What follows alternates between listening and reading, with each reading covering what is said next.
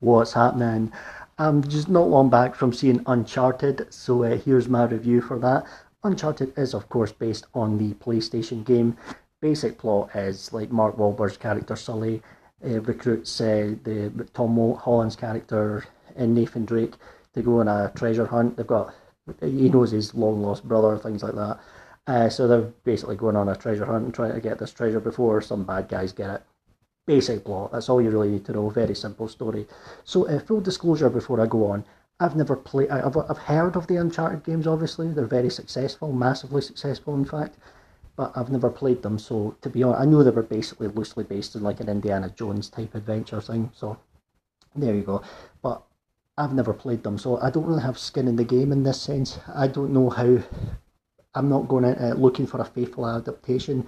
I was going into this looking for Uh, a fun action-adventure movie, just something I could just sit and watch and enjoy, and I'm pleased to say I got that. I'm very happy with what I got in this film. In fact, if anything, it was maybe slightly better than I thought it was going to be. I thought the trailers looked pretty decent and things like that. I thought, oh, this could be fun, and yeah, it was. In fact, and it's got its flaws, for sure. The obvious comparison is Indiana Jones, of course, I've mentioned that already, and let's get that out of the way straight away. It's not apart from the Indiana Jones films, let's be honest. Yes, even King of the, of the Crystal Skull, I actually love that film, so, you know, there you go. But what, what I would say is, that's not a bad thing. Well, I was expecting it. You wouldn't expect it to be as good as Indiana Jones. They're like the top tier when it comes to action-adventure movies. Hell, I don't even think these are a patch in the first two Brendan Fraser mummy, Brendan Fraser mummy movies, which I absolutely love. Got a real soft spot for them. Third one, not so much, and this is actually better than that. So you could say that's not a very high bar, but, well, yes, you could say that if you're being cynical. But, yeah, this was, but in its own right, this film actually was fun. I had a really good time with it. From what I gather, a lot of the hardcore fans of the game aren't happy with this, from what I've heard. They've not really... They didn't like Tom Holland's casting as Nathan Drake. They, they they thought he was going to be too young and things like that. And of course, Mark Wahlberg as Sully as well, a lot younger as well. One thing I gathered, the only thing I noticed is, uh, I noticed from Jeremy Jan's review on YouTube, there was little clips of the game, and uh, Sully looks like like a right, like a proper old man, and, and I was thinking to myself, yeah, somebody like Sam Elliott would actually be more the type of person you would cast in this, but uh, there you go, that's what. But they, they, a lot of the hardcore fans really weren't pleased about this. So having said that, I'm just going as a general moviegoer, and I had a really good time with it, I had fun with it. And the film's been very successful already. It did very well, better than projected, in fact, at the U S box office this week, weekend. It came out in the U K last weekend, and I've only just got round to seeing it today, so I haven't. But uh, it actually, this doesn't actually surprise me that it did well in the U S, because I noticed it did very well in the U K as well, and that a lot of the time they kind of mirror each other quite a lot. Quite often what's successful at, at one country is, is successful in the other. The, the tastes can often be quite similar, and it's happened here. So what I would say is, I'll get the flaws out of the way first of all. This film, there are some flaws. The first half of the film, it's a bit patchy in places, you know. It's never boring, that's what I would say. This film cracks along at a fair old pace, comes in at under two hours, so it's fine, it zips along, it never outstays its welcome. I would say the first half of the film, there's times when where it, it's never boring or slow or anything, but my mind did wander a few times during the film when they're like explaining and setting things up. My mind did wander. There's a few good little action scenes, in the, even in the first half. But, you know, I think it really, really gets going about the halfway point, though. And that's where it really sort of takes off and starts to, like, elevate itself. So in a way, and maybe it's that's a good thing, because sometimes you can blow your load too quickly. Uh, but this film actually builds itself quite nicely, and the climax is fantastic. The last third, the finale, is fantastic. So at least it builds to a crescendo in that way. So that's actually, it, something, that's actually quite old school to do it that way. So that's actually something I kind of appreciated about that, which I liked. Uh, I've got to say, right, again, a lot of people, a lot of the hardcore fans wanted Nathan Fillion to play Nathan, Nathan Drake. And apparently there was a fan-made film as well with him in it as well that gets a lot of love online. A lot of them didn't want Tom Holland to play it. Well, all I can say is, just from an outsider's perspective, I really like Tom Holland in this part. He was good. He's a, I think he's a great actor. He's charismatic. He's got a lot of charm. He's got a lot more confidence as well. Like, you can actually see him like chatting up women properly as well. But when you're used to see him as like little awkward Peter Parker, and then you see him being a little charmer ch- chatting up women, it's like, ah, oh, yeah, that's quite good. That's good to see him doing different little things like that. And speaking of uh, Spider-Man, there are moments, there's several moments actually in this film when he's swinging quite a lot. And uh, that has to be deliberate. That has to be a little deliberate throwback, little deliberate reminder that he's Spider-Man, especially as well, this is a Sony film as well, have to remember. There's one moment when he's like swinging from lights, and I, and the Spider-Man theme song just jumped into my head while he was doing it. I can't help it. Pavlovian response type thing.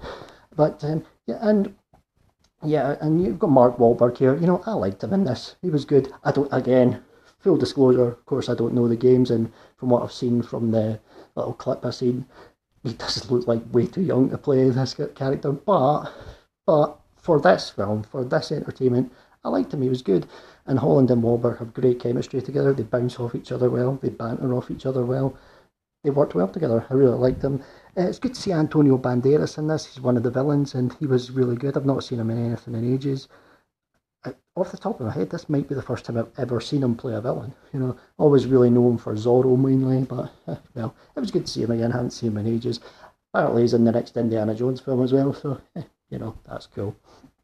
So, uh, also from the supporting cast of uh, Sophia Taylor-Ali was g- really good as well. Uh, I don't, she looked familiar, but I don't think I've seen her in anything, to tell you the truth. But no, she was good. She was like somebody who was like a somebody who works together with um, Wahlberg and Holland and sometimes against them, so one of those types of things. And uh, there are also Tati Gabrielle, don't know if I've said, hopefully I've said her name correctly there, she was like one of the villains as well. She was great actually, a really great kick-ass character as well. I can see a lot of like the, the YouTubers that complain about agendas and everything like that all the time are going to turn around and say this is woke. I guarantee you, cast iron guarantee you they'll say that.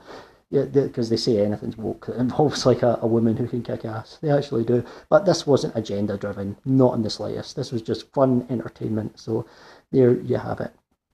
Uh, but she was good. Yeah, I really liked her in this. Um, I've never seen her. Or I've, I've never seen her or heard of her before, but she was really good here. Uh, so, so yep. Yeah, like I was saying, the film just zips all from the the uh, the halfway point onwards. It's actually really gets going, gets a lot of momentum and. Going, which I, I really got into really well. Some there's there's flaws here as well. Like some of the C G is quite ropey in some parts.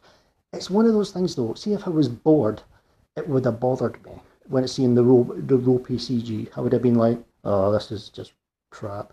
However, because I was having fun and I was being entertained and I was on board with for the ride, it didn't bother me, to be honest. The ro- You'd think they should be able to, with massive budgets and things, there's really no excuse for bad C G these days. However, because I was on board, I could overlook it. It really didn't bother me so much. And like I said, the finale is fantastic. This is a tremendous finale. It really was great. So it's not a film I'd be in a massive rush to buy on Blu-ray or anything like that. However, it's a film I did enjoy. I could watch it again for sure when it comes on T V or streaming and things like that. And with the success it's had, very likely we'll get a sequel now. And I'm all, all on board for it. And I've just said there is a mid-credit scene, and the mid-credit scene is actually a lot of fun, so definitely stay for that. Definitely a lot of fun. Worth seeing on the big screen as well, because it's got a lot of spectacle. Everyone looks great. The other thing I noticed as well, there were some similarities to that film Red Notice that was on Netflix. You know, the, the Rock... Uh, Ryan Reynolds and uh, Gal Gadot, a film that I actually quite liked. I actually enjoyed it, but this was actually better. It does th- some of the similar tropes are done here, but they're done better. So there you go. I will. That's just another thing I wanted to say. So all in all, had a really good time with Unch- Uncharted. I went in with an open mind, not really hoping to have fun, and I did. And if anything, it probably exceeded my expectations. So there you have it. So.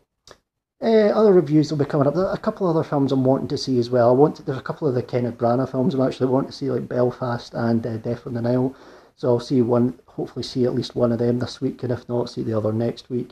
I've also uh, this week I'll also get a review up for Cloverfield, which was the the Batman director Matt Reeves' first film. I rewatched that again on Sunday, so I'll do a review for that for part of the bat- build up to the Batman. So there you have it. So thank you ever so much for taking the time to listen, and goodbye.